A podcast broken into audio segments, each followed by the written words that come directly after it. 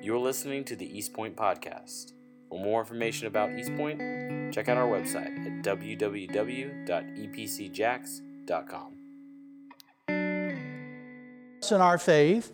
And here in Second Thessalonians, we have an interesting passage beginning in verse number 2. Uh, let me take a moment and read it to you.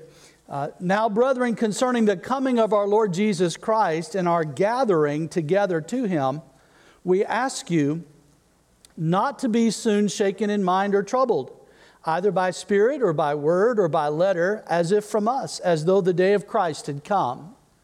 What happened was the Christians who were at Thessalonica, they had uh, thought because of the affliction they were going through that they must have missed the coming of Christ. Paul said, Don't be troubled or shaken by this. Now, one of the reasons why we're studying what we're studying, and today our topic is God the Son. We know him as Jesus, and we're going to study that topic today. We're going to study him today. And one of the reasons we do that is so that we can better recognize the promise of his coming that we know what He's done for us and we know what He's like. And let me, let me begin by reminding you of something else that the Bible teaches. In Acts chapter 4 and verse number 12, it says, Nor is there salvation in any other, for there is no other name under heaven given among men whereby we must be saved. So let me put it to you this way you can have your understanding of baptism wrong or askew, and it really is not going to matter eternally. You can have your understanding even of the rapture somewhat confused, and it's not going to matter a lot eternally. But the fact of the matter is, if you get the teaching of the person of Jesus Christ wrong, it will matter for all of eternity. Ultimately, the dividing factor between what we believe and what cults believe is the person of Jesus Christ, who he is, and what the Bible says about him. Now, we're going to do something today that I'm going to liken sort of to a sample plate at the restaurant. I'm a little scared to give you that illustration because you're going to want to run right out and eat something, I know. But uh, a sample plate is uh, it's one of those times that the restaurant tries to give you just a little bit of all sorts of different things so that maybe, just maybe, you'll try something you normally don't order, so you'll come back and order that. Am I right? And there's always more than enough food there. And so here's what I want to get across to you. This topic today once again, we find ourselves with more than we can probably digest, more than I can get across to you in the brief period of time that I'm going to attempt to do so. But my hope is that you'll take something on that platter and go home with it and say, you know, I want to look at that deeper. I want to go further into that and understand that more. And uh, I, I hope that that's what you'll do. So let's do what is always wise to do, and that is call on the Holy Spirit to help us. He's our teacher, He's our guide. And so let's pray together. Father, we come to you today, Lord, and we are so very grateful for the privilege we have to gather. Lord, not only in your presence, but around your word and with your people.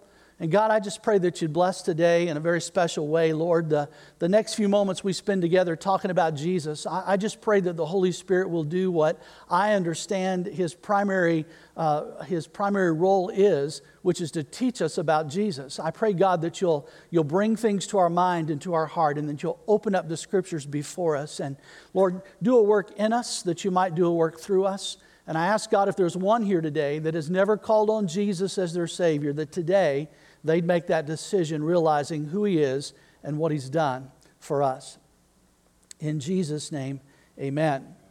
Uh, go with me to John chapter 1. Now, we were there last week. We talked about this a little bit last week. And before I read this to you, I want to give you four words. Basically, this is what we're going to do today. If you have a bulletin, inside your bulletin, you'll find a study sheet. You can jot down all four of these words.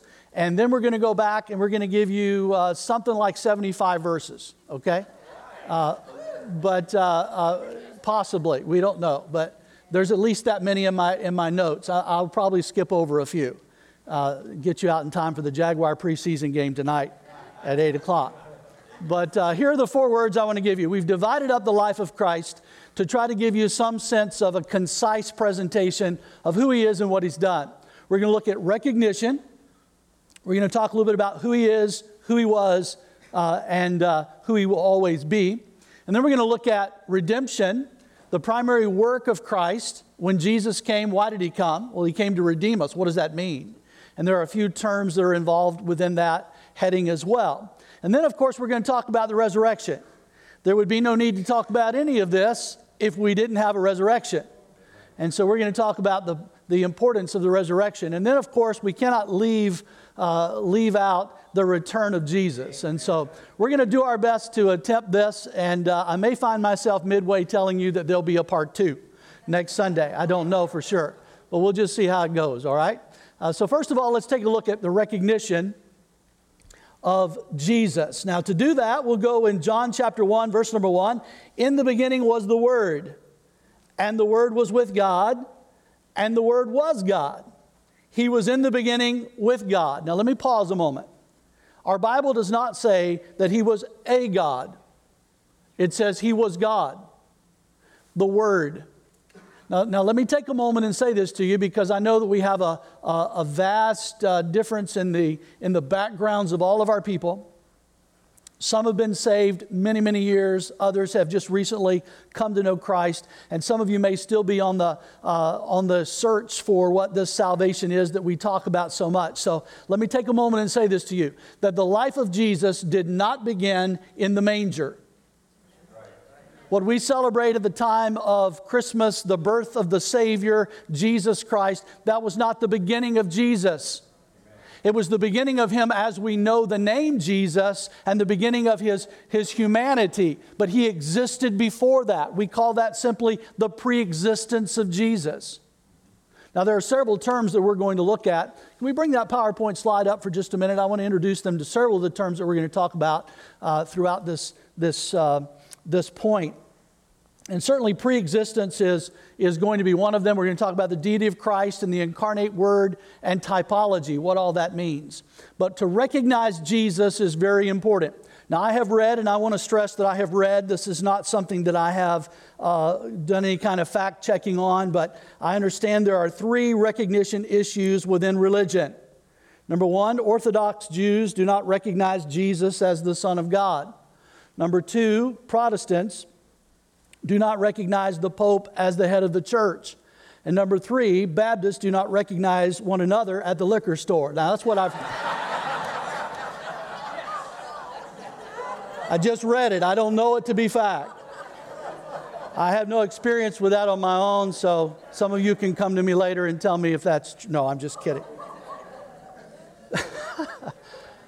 the, the pre existence of Jesus. You need to know Jesus existed before. He was known as the Word. In the beginning was the Word, and the Word was with God, and the Word was God. Now, if you skip down to verse 14 in John chapter 1, we find these words And the Word became flesh and dwelt among us. And we beheld his glory, the glory as of the only begotten of the Father, full of grace and truth.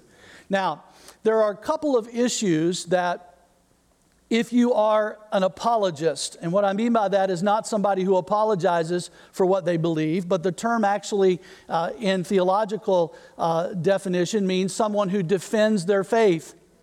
And, and, so, if you are one who tries to defend your faith, you're going to have a couple of terms that come up. One of those is when the Bible says that he was begotten, and we associate that word with fathered to begin. And then there's the term firstborn mentioned in the scripture about Jesus. And you might encounter somebody who says, Well, what does this mean then uh, if he has always been? Because Jesus has all of the attributes of God because he is God. And one of those is he has the attribute of being eternal. He has always been and he will always be, just like God the Father. As a matter of fact, in John chapter 10 and verse number 30, Jesus said, I and my Father are what? Many of you know it? One. I and my Father are one. And so understand with me today that He is the Yeshua. That's the Hebrew Joshua, that He has always been. That He was the Word in the beginning. Now, what does it mean in the beginning? In His beginning? No, no. In the beginning that we would associate with. In the beginning, God created the heavens and the earth. We talked about that some last week. Jesus is attributed for having been there. Do you remember when the Bible says in the Old Testament, in Genesis chapter 1, that God said, Let there be light, and there was light? The Word of God, inseparable from God, speaks, and creation came. Now, the Bible tells us that in John chapter 1, if we keep reading, verse number 2, he was in the beginning with God. All things were made through him, and without him was nothing made that was made. Wow. So Jesus is eternal, and Jesus is the creator. So we begin to see some of that. Now, what we're talking about is that Jesus is the second person of the divine Trinity. Next week, Lord willing, we'll talk about the Holy Spirit, the third person of the Trinity. The Trinity has confused many, many people. And one of the reasons that it's somewhat confusing is because, again, we're trying to understand an infinite God with a finite mind. Can I get an uh huh? Last week we talked about one of the attributes of God being that He was transcendent. What that means is there's no analogy and no comparison that can actually be made sufficiently to describe God. And yet we constantly try to do that, do we not? For instance, some people use the egg as an example of what the Trinity is. You have the shell, you have the white, you have the yolk. But no one says eggs, we just say egg. It has three parts. Some have argued, from a theological standpoint, that the egg does not depict Jesus or God the Father or God the Holy Ghost in the Trinity because they are not three distinct parts. They are one and three persons within. Perhaps a better illustration, although once again we are reminded of the transcendence of, of Jesus Christ or transcendence of God and, and the difficulty, would be use, the use of the illustration of water. In solid, liquid, and gas. We're familiar with it in liquid. In solid, it becomes ice, and then it becomes a vapor. And so we might look at ice and, and water uh, and, uh, uh, and vapor and say that, that water then might mean uh, or might be a good illustration. I like the mathematical equation when I'm talking to people because I think it helps us with this more than anything. We learned as we were maturing in our education that 1 plus 1 plus 1 equals 3, and some of us have never gotten beyond that when it comes to God. We uh, increased our understanding in math to multiplication. And somewhere in our heads, we put 1 times 1 times 1, and then we equaled it out and said it's 1. Now, that might have taken us a little while initially because we were trying to get out of the mindset of addition. Yet we understood that when we plugged that principle in, it worked. And so we accepted by faith when that teacher told us that. And I say to you, ladies and gentlemen, that is exactly how the Trinity is. You must understand that God the Father, God the Son, and God the Holy Ghost are one. And when we plug that, when we plug that into the scriptures, it all fits and it all makes sense. And so by faith, we understand they are one. I got one amen on that. Maybe you were just all together in Trinity form, and amen. It sounded like one, but all right. In, uh, in Hebrews chapter 5 and verse number 5, the Bible reads this way So also Christ did not glorify himself to become high priest, but it was he who said to him, You are my son, today I have begotten you. Now that's a quotation from Psalm chapter 2 and verse number 7. Now, some people will look at this verse and they will say, begotten. Don't you, uh, don't you love the begot chapters? Can I get an uh huh? I confess to you, I struggle with them. I do. I read them, but I struggle with them as I read my Bible through every year. So and so begot so and so who begot so and so who begot so and so, and it's just like crazy, man. And and uh, and so you go through. But what it means usually is fathered. But yet, if you understand this term as it is mentioned, in the Jewish culture, and, and I came across this, I thought it was interesting. The Greek word is ganao, and it literally means, from a Jewish sense, to, uh, or, or refers to one who brings others over to his way of life, to convert someone. It can mean a transformation. Today I have begotten you. What does that mean? Not that today you have become in existence like you and I. And by the way, as humans, you and I did not exist in heaven. I hear that argument sometimes. People say, well, uh, we were already in heaven and God sent us down. No, no, that's true of Jesus. That's not true of us. We had our beginning here. He didn't have a beginning, He has always been. And, and so, uh, and so we understand, but the term begotten means more of a transformation. What it means is that today I have transformed you. Today, the Word, first, or, or John chapter 1, verse 14, today the Word became flesh and dwelt among us. Then there is another passage of scripture, if I could invite your attention to it. Colossians chapter 1 and verse number 15 is where we'll begin. Colossians 1 and verse 15. And by the way, I'd encourage you, we're going to be moving fairly quickly. Write down at least the reference, and then you can go back and look at some of these. Uh, he is the image of the invisible God, the firstborn over all creation. Now, that's the New King James I'm reading from. I like the rendering of that. The firstborn, pause, over all creation. Now, I did that intentionally. I'll tell you why in a moment. For by him all things were created that are in heaven and that are on earth, visible and invisible, whether thrones or dominions or principalities or powers. Let me pause. That's a reference to all of the spirit world. That's a reference even to Lucifer himself. Some will try to tell you, as the Mormons believe, that Jesus and Lucifer are brothers. That is incorrect understanding of the Bible. And, and Jesus is attributed for having been the creator of all of the angels, the principalities and powers. All these things, or all things, were created through him and for him, and he is before all things, and in him all things consist. And the word consist means they all are brought together in harmony with one another. So God not only put it into place, he sustains it all. Jesus did it all. Now, let me back up a moment and talk to you about that word firstborn. Someone said, well, if you're going to be a firstborn, then there has to be others born right? Not if you're dealing with the legal uh, rights of, uh, that are attributed as a firstborn. You see, you got to understand the Bible in many cases with the text that it was written and the time that it was written in. You have to understand that among the people that this was written to, uh, the Colossians, you need to understand that they understood what it was. If you were the firstborn, that you had certain rights, certain privileges, certain control. You can go back to the Old Testament and read the story of Jacob and Esau and how Jacob tricked Esau out of his birthright, and you'll understand better what this verse actually means. Because what it's talking about is not that Jesus was the firstborn, that would be a contradiction to the only begotten Son. So it doesn't mean he was the first to be born among many others. It means that he had the rights and privileges of control of all that was, Amen. that he was before all things. It's a reference to his position of authority. Not that he was born, but his position of authority.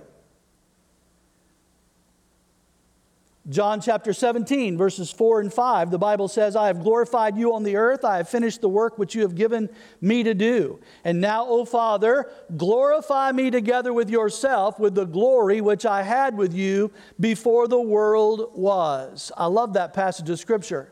Jesus was in flesh, incarnate he was God. He was eternal. He was the creator. He came to this earth in flesh with humanity, clothed in humanity. We'll talk more about why in just a moment. But then it goes on and it says uh, to us, he, he prays, he's about now to finish his mission, to finish his job. Uh, what was his mission? Well, Luke chapter 19, verse 10 says that the Son of Man came to seek and to save that which was lost. And we're going to talk about that redemption in just a second.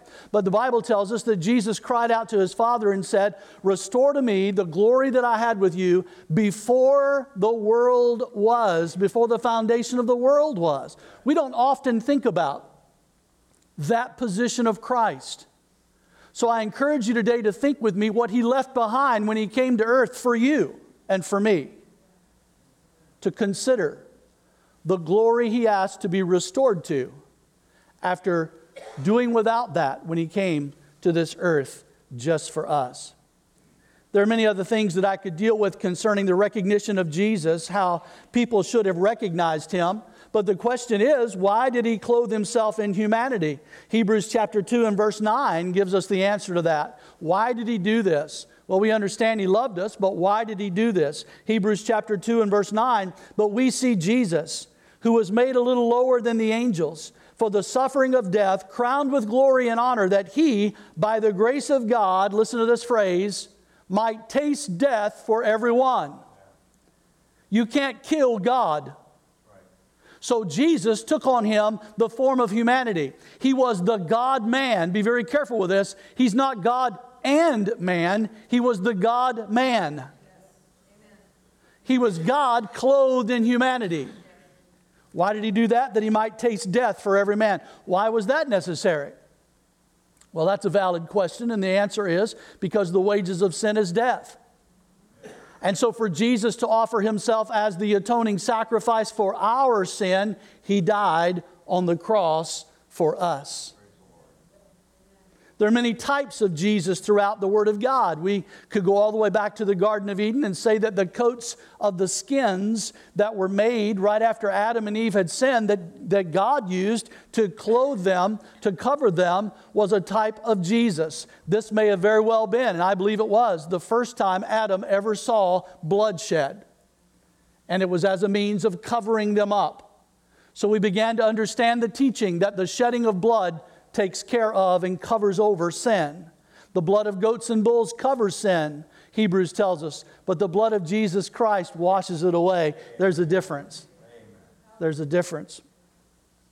As you progress through the Bible, you see Abel's offering, the first of his first fruits, also a type, if you will, of Jesus. You see the offering of Isaac on the altar by Abraham. Do you remember that story?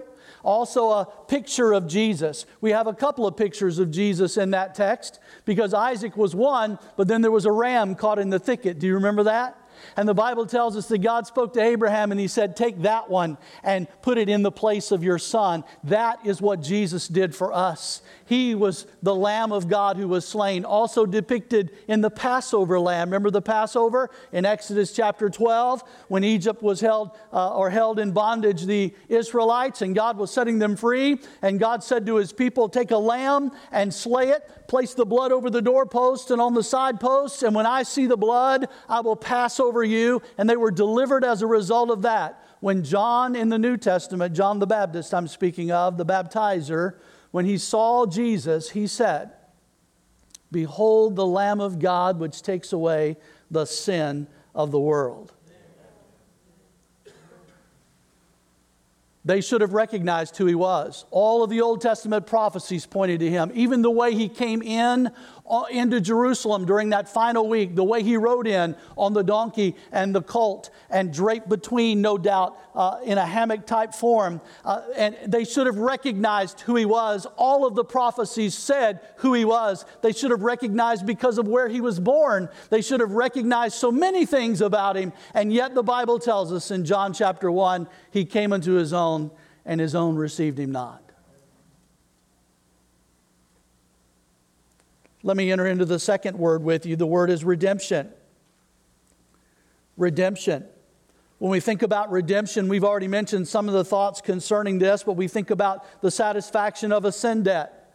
There's a, a, a, huge word in the, uh, in the Bible, uh, propitiation, and a lot of people are unfamiliar with what that is. Some of you may be very familiar with it, but let me take a moment and read it to you, and then I'll talk about it for just a moment. It's a very important thing that, uh, that it is referring to. Hebrews chapter 2 and verse 17.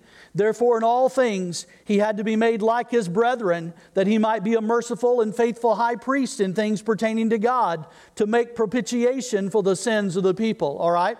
We said, why was he clothed in humanity? Why did he come? In all things, he had to be made like his brethren.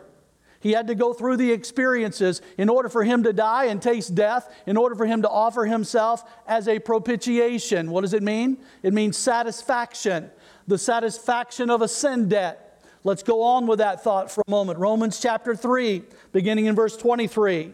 For all have sinned and fall short of the glory of God. Many of us are familiar with that verse. We've heard that verse. We, we know that. Many of us have memorized it being justified freely by grace through the redemption that is in Christ Jesus, whom God set forth as a propitiation by his blood through faith, to demonstrate his righteousness, because in his forbearance God has passed over the sins that were previously committed.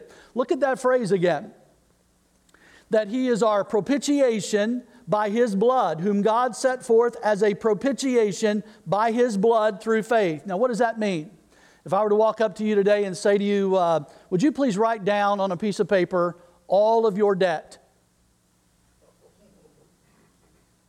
Write down how much you owe on your automobile, how much you owe on your, on your house, how much you owe on your, your uh, student debt, how much you owe on, on your uh, Belk card, your whatever it is you've got. And, and, and you write it all down because there's someone in the church that would like to relieve you of all of that and pay it all off for you.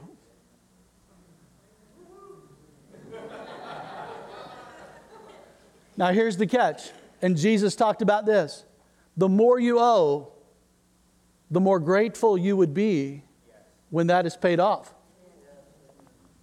And Jesus talked about the woman in Luke chapter 7 who came to him and loved much because she'd been forgiven much. See, the problem with some of us is we've forgotten what we've been forgiven.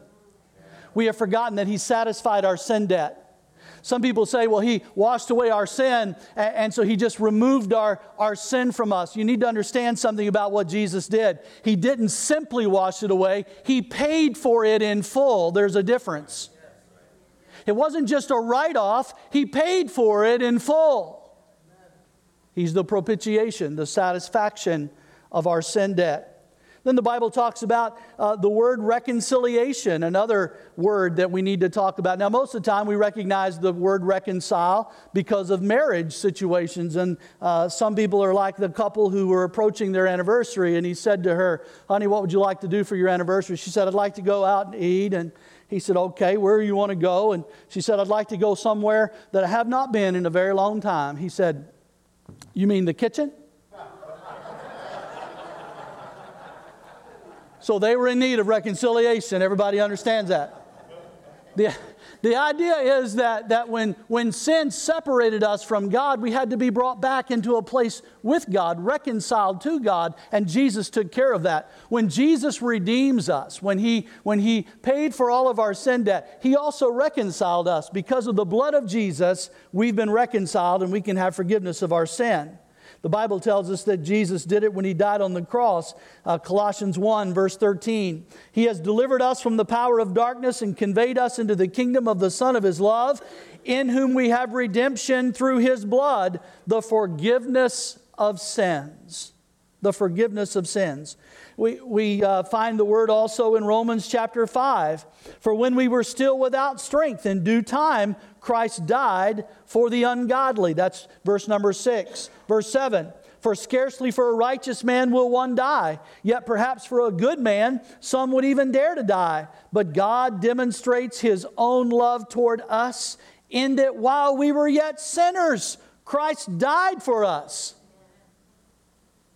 It's a wonderful thing to know that he did this. Now, what did that do? Much more than having now been justified by his blood, we shall be saved from wrath through him. For if, when we were enemies, we were reconciled to God through the death of his son, much more, having been reconciled, we shall be saved by his life. Then I love verse 11, and not only that, but we also rejoice in God through our Lord Jesus Christ, through whom we have now received the reconciliation. You could not even approach God were it not for Jesus Christ. You couldn't do it, let alone call on Him to be your Savior.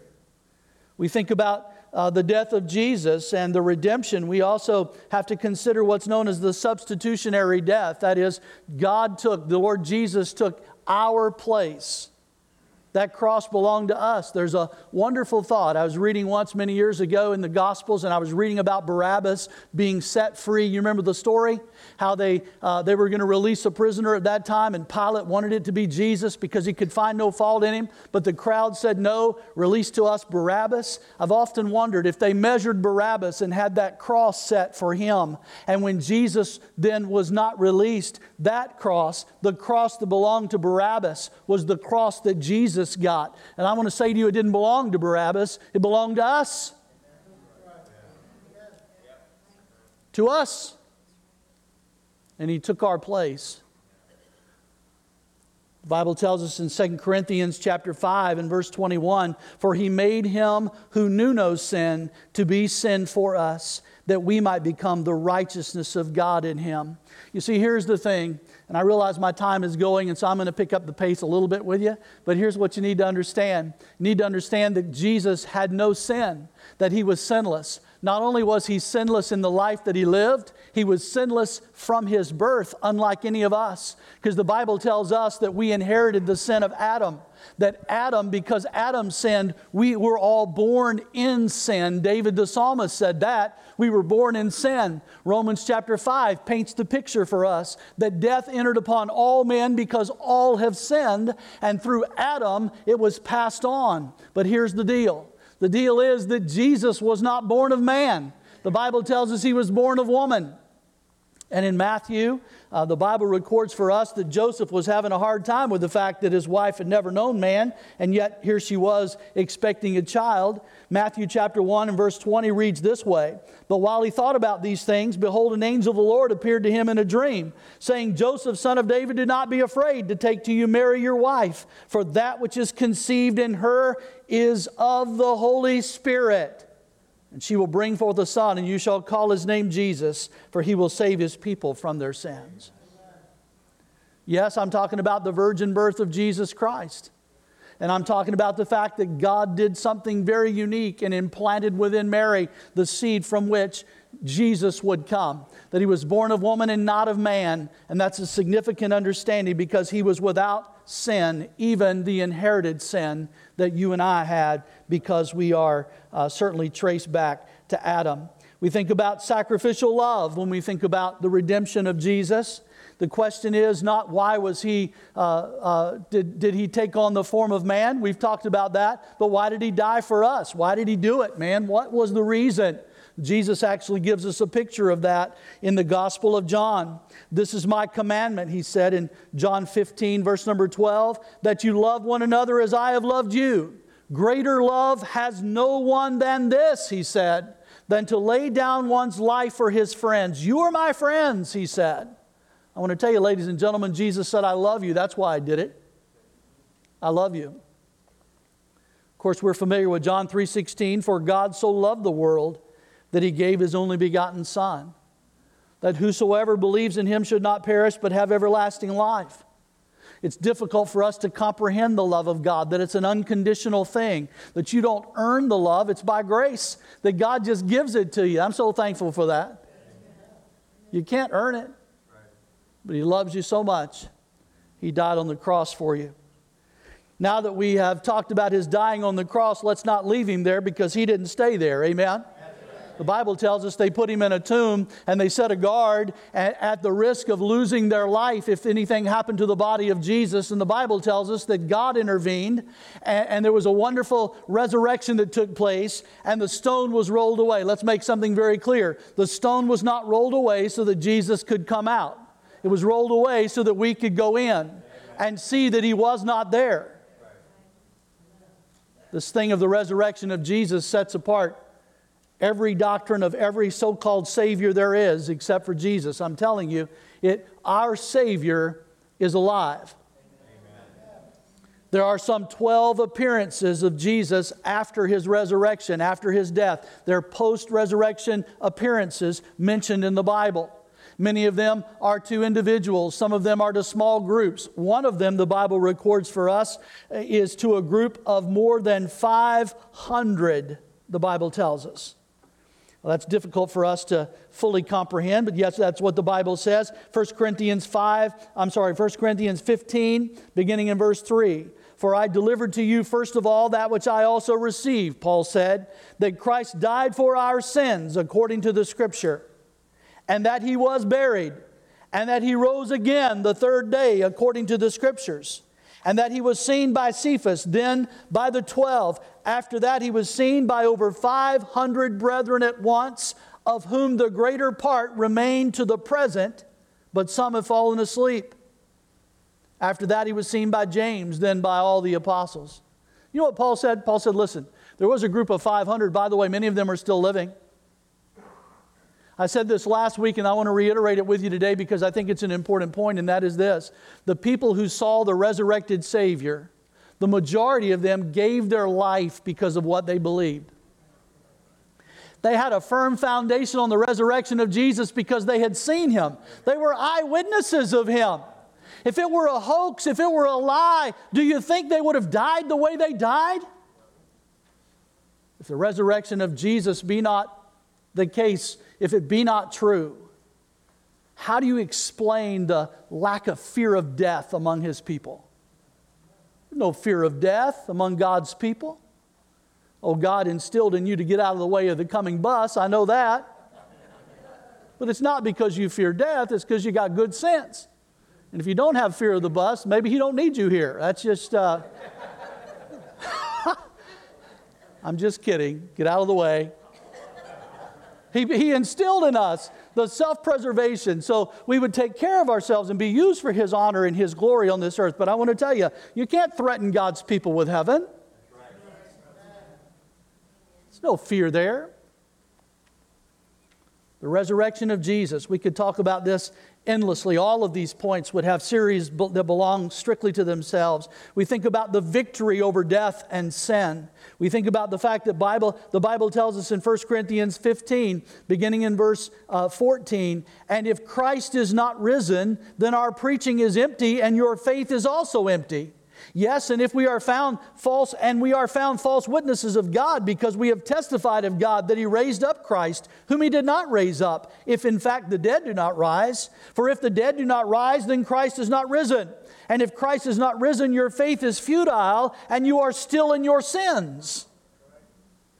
I've heard the theological arguments. One of the, uh, well, every now and then you get involved in one of those think tanks, you know what I'm saying? Some of you may have, have done that. And I've heard people talk about, you know, which, which was the most uh, vital, the most essential to your salvation. Was it the death on the cross?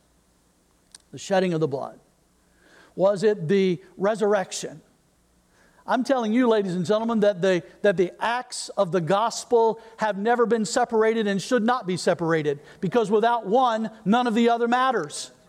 Jesus died on the cross for our sin and the blood was shed, but if he was still in the grave, he has no victory then over death, and we are still in our sins, the Bible says. But because he rose from the dead, verse 20, but now Christ is risen from the dead and has become the firstfruits of those who have fallen asleep. For since by man came death, by man also came the resurrection of the dead. For as in Adam all die, even so in Christ shall all be made alive. We serve a risen Savior. By this single solitary act, we spoke of the deity of God earlier. Let me just say this to you. By the single solitary act of the resurrection, he proves himself to be none other than the Son of God. The Bible tells us that in Romans chapter 1, beginning in verse 3. Concerning his Son, Jesus Christ our Lord, who was born of the seed of David according to the flesh and declared to be the Son of God with power, according to the Spirit of holiness, by the resurrection from the dead. You get into an argument with someone, I want to encourage you. You uh, are out and about in the workplace or out and about at school and, and you're trying to defend what you believe. Just ask them a simple question What do you do with the resurrection of Jesus Christ? It is either the greatest hope of the world or the greatest hoax the world has ever known. And I ask you to show me how in the world the disciples could have possibly gotten in and stolen the body. I ask you how they could have hidden that body for all of these thousands of years. I ask you how that could have happened. I want to tell you it takes more faith to believe that than it does the resurrection. Huh? Victory over sin, victory over death. We serve a risen Savior. Hebrews chapter 7, verse 25. Therefore, he is able, he is also able to save to the uttermost those who come to God through him, since he always lives to make intercession for them. I want you to know you have an intercessor who's alive, a Savior who lives. And then, last of all, with a few moments left, I want to deal with the subject of his return. With his return. I want you to know not only did he die for your sins, not only did he raise from the dead, but he's coming back. And the Bible tells us he's coming back. He showed himself, by the way, according to, to Acts chapter 1, the writer of the, uh, of the book being Luke. He told us uh, that, that Jesus had showed himself over a period of 40 days before he ascended. And then in Acts chapter 1, as he is ascending, beginning in verse number 10, we read these words And while they looked steadfastly toward heaven as he went up, behold, two men stood by them in white apparel, who also said, Men of Galilee, why do you stand gazing up into heaven? And I love this. This same Jesus who was taken up from you into heaven will so come in like manner as you saw him go into heaven. I have to believe that the angels kind of read their faces and their faces were one of great dis- disappointment, and maybe tears were streaming down their, eye, down their cheeks as they, as they thought about Jesus leaving them. Remember, they wanted him to set up their kingdom right then. And Jesus said to them back in John chapter 14, beginning in verse 1 Let not your heart be troubled. You believe in God, believe also in me. In my Father's house are many mansions. If it were not so, I would have told you. I go to prepare a place for you. And if I go and prepare a place for you, I will come again and receive you to myself, that where I am, there you will be also. Make no mistake about it. I'm going to come and get you. I'm coming back, he said. We call that time the rapture. The coming of the Lord can be talked about in two parts.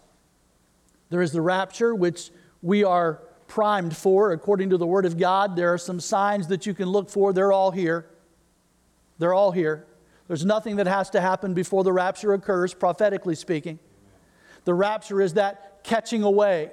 The rapture is not Jesus returning to the earth, but Jesus returning in the air. And God's people, those who know Him, being taken out. The dead in Christ shall rise first, and then the rest who are alive and remain shall be caught up with Him, changed on the way into our incorruptible bodies. And then there is the second advent. What is that? Well, that's the return of Jesus to the earth when He sets up His reign from Jerusalem. When will that happen? That'll happen, we believe, according to the scriptures, after the seven years of tribulation on the earth. Keep in mind that the Thessalonians, we studied this a moment ago, we talked about it briefly at the beginning. They thought they had missed the rapture because they were already having such affliction. They were pre trib, if you will. They were people who thought that Jesus was coming before the horror of the tribulation period. And so Paul said, No, no, don't worry. You'll be able to see it. You'll be able to know it. That it's not yet. It's not happened yet. You didn't miss it. So understand Jesus, understand what he said, understand his promises, and you'll understand all of those things too. And I believe this. One of the reasons we're doing this series is because I want with all my heart as your pastor, I want you to go out in this place we call the world, and I want you not to be shaken or troubled or blown away by all the junk that goes on and all the stuff you see. I'm telling you, you can get depressed and discouraged watching the news. In 30 minutes, you're ready to go see Jesus. And, and I'm telling you, you need to just wait on him. He's got it under control. There is nothing that surprises him. He knows it all. And get to know him. And you'll have a peace and a comfort about everything else that's unfolding in this world. So we read of the rapture in 1 Thessalonians 4. We read of the coming of Jesus in Titus chapter 2. And the Bible tells us that we should be looking for that blessed hope. I'm reminded of the words of that great hymn that so many are no doubt familiar with. Toward the end of the hymn, it simply reads And when I think that God, his Son, not sparing, sent him to die, I scarce can take it in. That on the cross, my burden gladly bearing, he bled and died to take away my sin. When Christ shall come with shout of acclamation and take me home, what joy shall fill my heart. Then I shall bow in humble adoration and then proclaim, My God, how great thou art. Would you pray with me, please? Father, we come to you today.